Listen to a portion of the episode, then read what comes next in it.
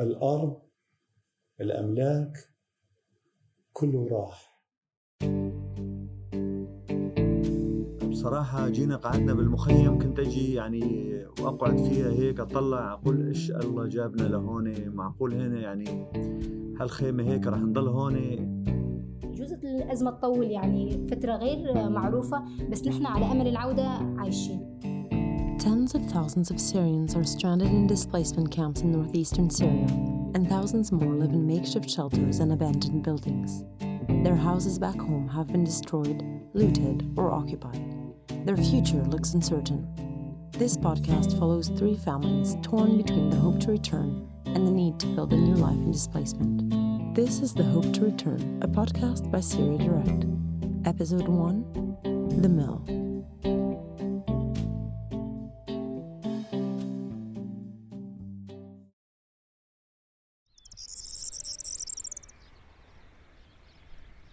Talmachas, in the countryside of Tal Tamar, northeastern Syria, April twenty twenty-three.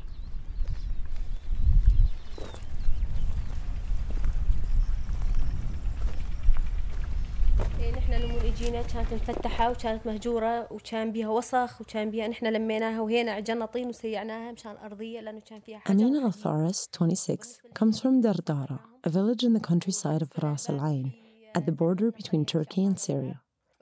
But for the past two years, Amina has lived in this abandoned mill on the outskirts of Tal Tamar, thirty-five kilometers south of her home. The mill sits on the banks of the Khabur River. In the spring, it's surrounded by wheat fields and wild grass. It's a quiet place, a few hundred meters off the main road that connects Tal Tamar and Hasakah City.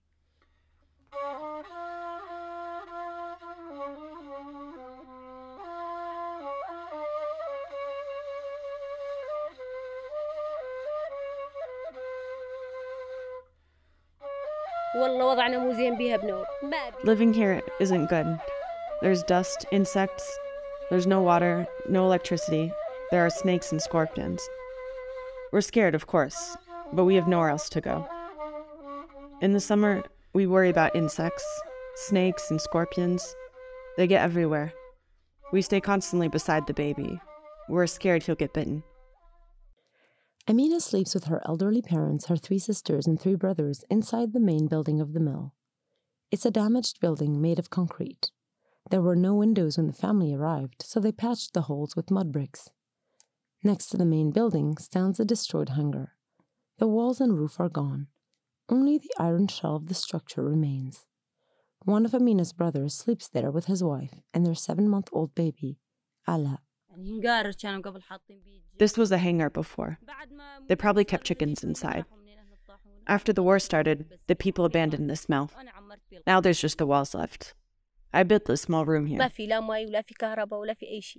There's no water, no electricity, nothing. No shower. We shower behind a curtain. I'll show you now. We cook here, on this fire.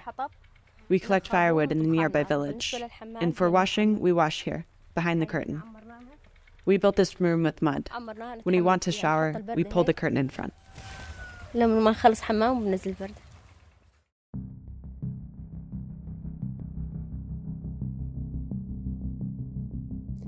Before moving to this abandoned mill, Amina lived in a real house, a home made of mud and hay bricks.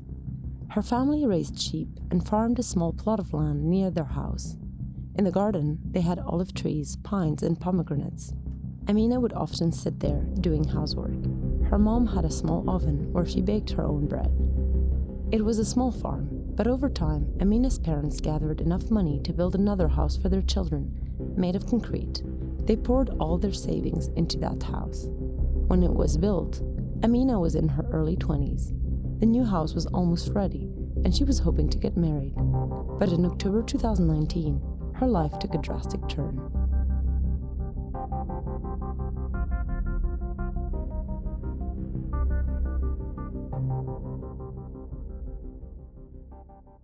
This is Ras al-Ain, just across from the Turkey-Syria border, and the scene of a fierce Turkey-backed Syrian National Army operation on Wednesday. South of the town, on October ninth, twenty nineteen, the Turkish Air Force bombed Syrian towns located near the border. Backed by Turkey, factions of the Syrian National Army, a coalition of armed Syrian opposition groups, swept into Ras al-Ain. Before then, the town was controlled by the Syrian Democratic Forces, a military coalition of Kurdish, Arab, and other parties. Turkey's aim is to secure its border. It also wants to resettle some of the three point five million refugees it's taken in over the eight years of Syria's war. It says it won't stop until its goals are reached. That night marked the beginning of Operation Peace Spring, a military offensive that would last until the end of November two thousand nineteen. When the bombing began, thousands of people fled Ras Al Ain and the surrounding countryside to escape the violence. Many headed southeast. They found refuge in the city of Hasakah, in schools, empty buildings, and offices. Some, like Amina's family, slept out in the open. For almost a year after Operation Peace Spring, the family was homeless. They lived in the countryside. All they owned was a large iron bed that many Syrian families keep in their garden so they can sleep outside during hot summer nights. That year, we spent four months outdoors, sleeping in the open. There were no showers, no toilets. We had to wait until it was dark to wash ourselves. More than two hundred thousand people were displaced by the offensive. Many thought the fighting would only last for a few days, that they would go back home after a few weeks. But as the conflict continued, many houses were destroyed, and going back seemed increasingly difficult. So the Autonomous Administration of North and East Syria, the de facto government that controls the Hasakah province, started to set up camps to host the displaced. But many families did not go to the camps. We didn't go to the camp at first because we kept hoping we'd go back home, but we didn't go back. Three of Amina's siblings are deaf and do not speak, one of whom also has night blindness. The youngest member of the family, seven-month-old Alaa, was born with tongue tie. Without surgery, he will have difficulty speaking when he grows up. For these reasons, Amina's father wanted to avoid living too close to others. If we lived in the village, it wouldn't work out for my sister. She doesn't speak and she doesn't see. She can stand right in front of the house and shower there, where everyone will see her. Do you want to know why we chose to live far out of the village? Because it's far from people. We worry about her. We worry that she will go out and something will happen to her while she's going about her business. She doesn't understand and she doesn't see. How can we take care of her? Weeks went by, then months, and the family was still homeless. Then they found the abandoned mill. The mill sits between Talmachas and Talmachas, two Assyrian villages. Assyrians are a Christian community who originally built the town of Tal Tamar and more than thirty villages along the Khabur River. But since two thousand fifteen, most of the fifteen thousand Syrians who once lived here emigrated because they were targeted by the so-called Islamic State. Today, only a few Assyrian families are left in each village. Since two thousand nineteen, displaced families have taken over many of the houses that were left empty. And like Amina's family, newcomers often moved in without the approval of the owner. But one day this past winter, the owner of the mill turned up in Tal Tamar, asking for his property back.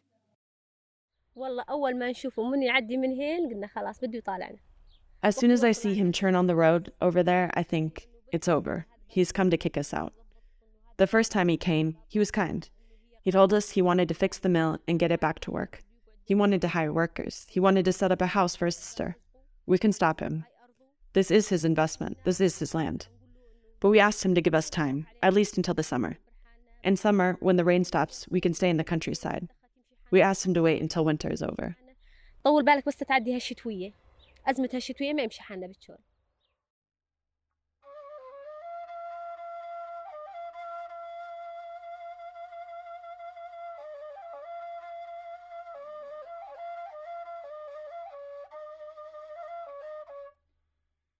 Since that day, Amina has been searching for a stable home, a place she could live in legally with her family in decent conditions.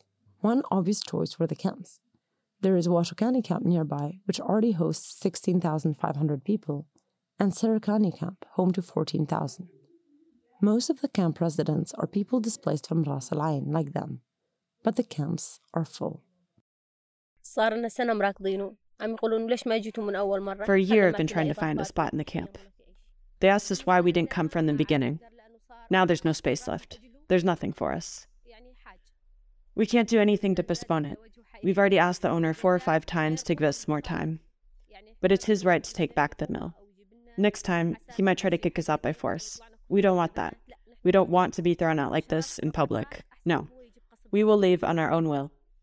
We will leave with our heads high. Better than being forced out. The village where Amina grew up is so close that she can even see it from the top of the small hill that stands in front of the mill.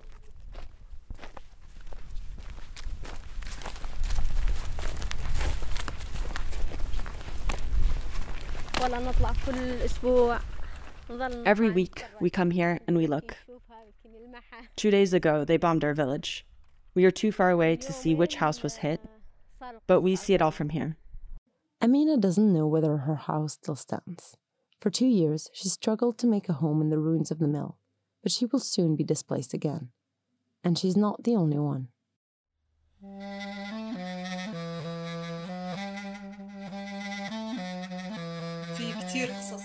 There are lots of similar stories.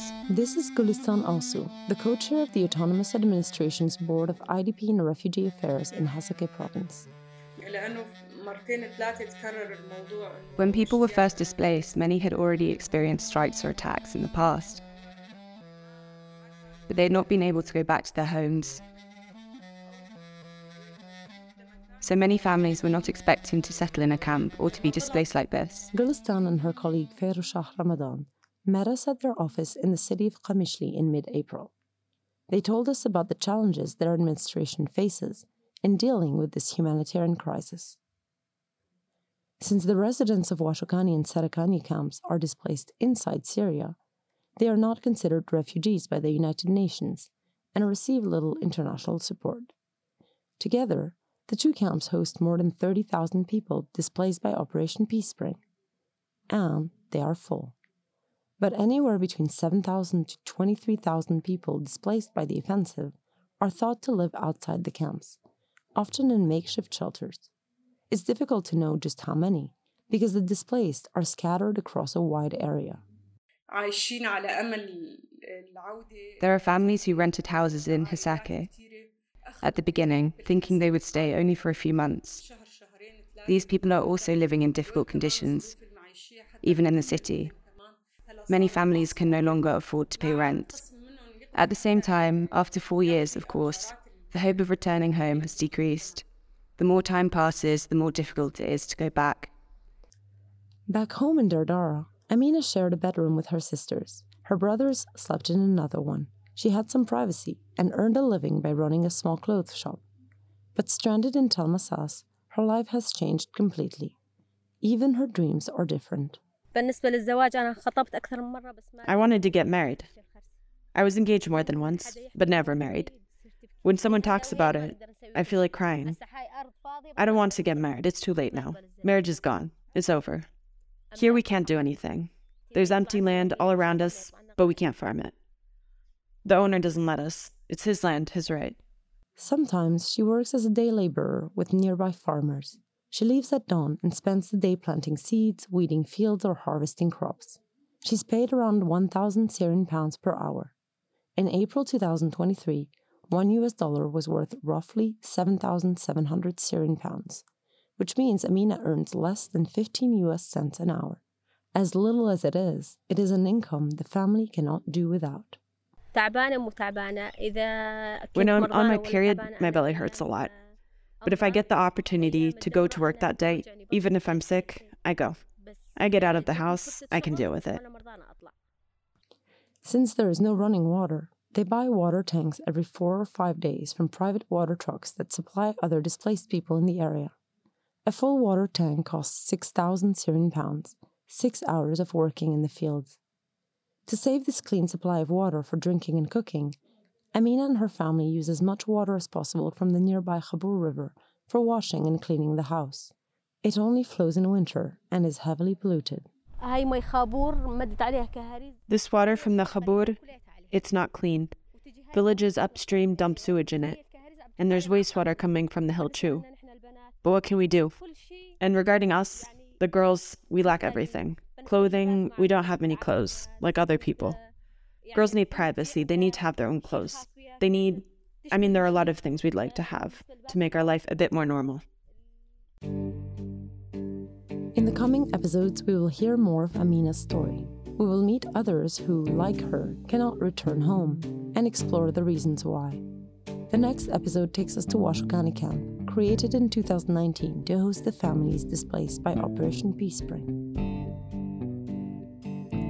This podcast series was written and produced by me, Liz Mouvet, with help from Salim Mohammed Amin and Syria Direct's editorial team. Instrumental music for the soundtrack was performed by Kawakali from Yekbar, a group of musicians from Ras al-Ain, now displaced to Qamishli in northeastern Syria.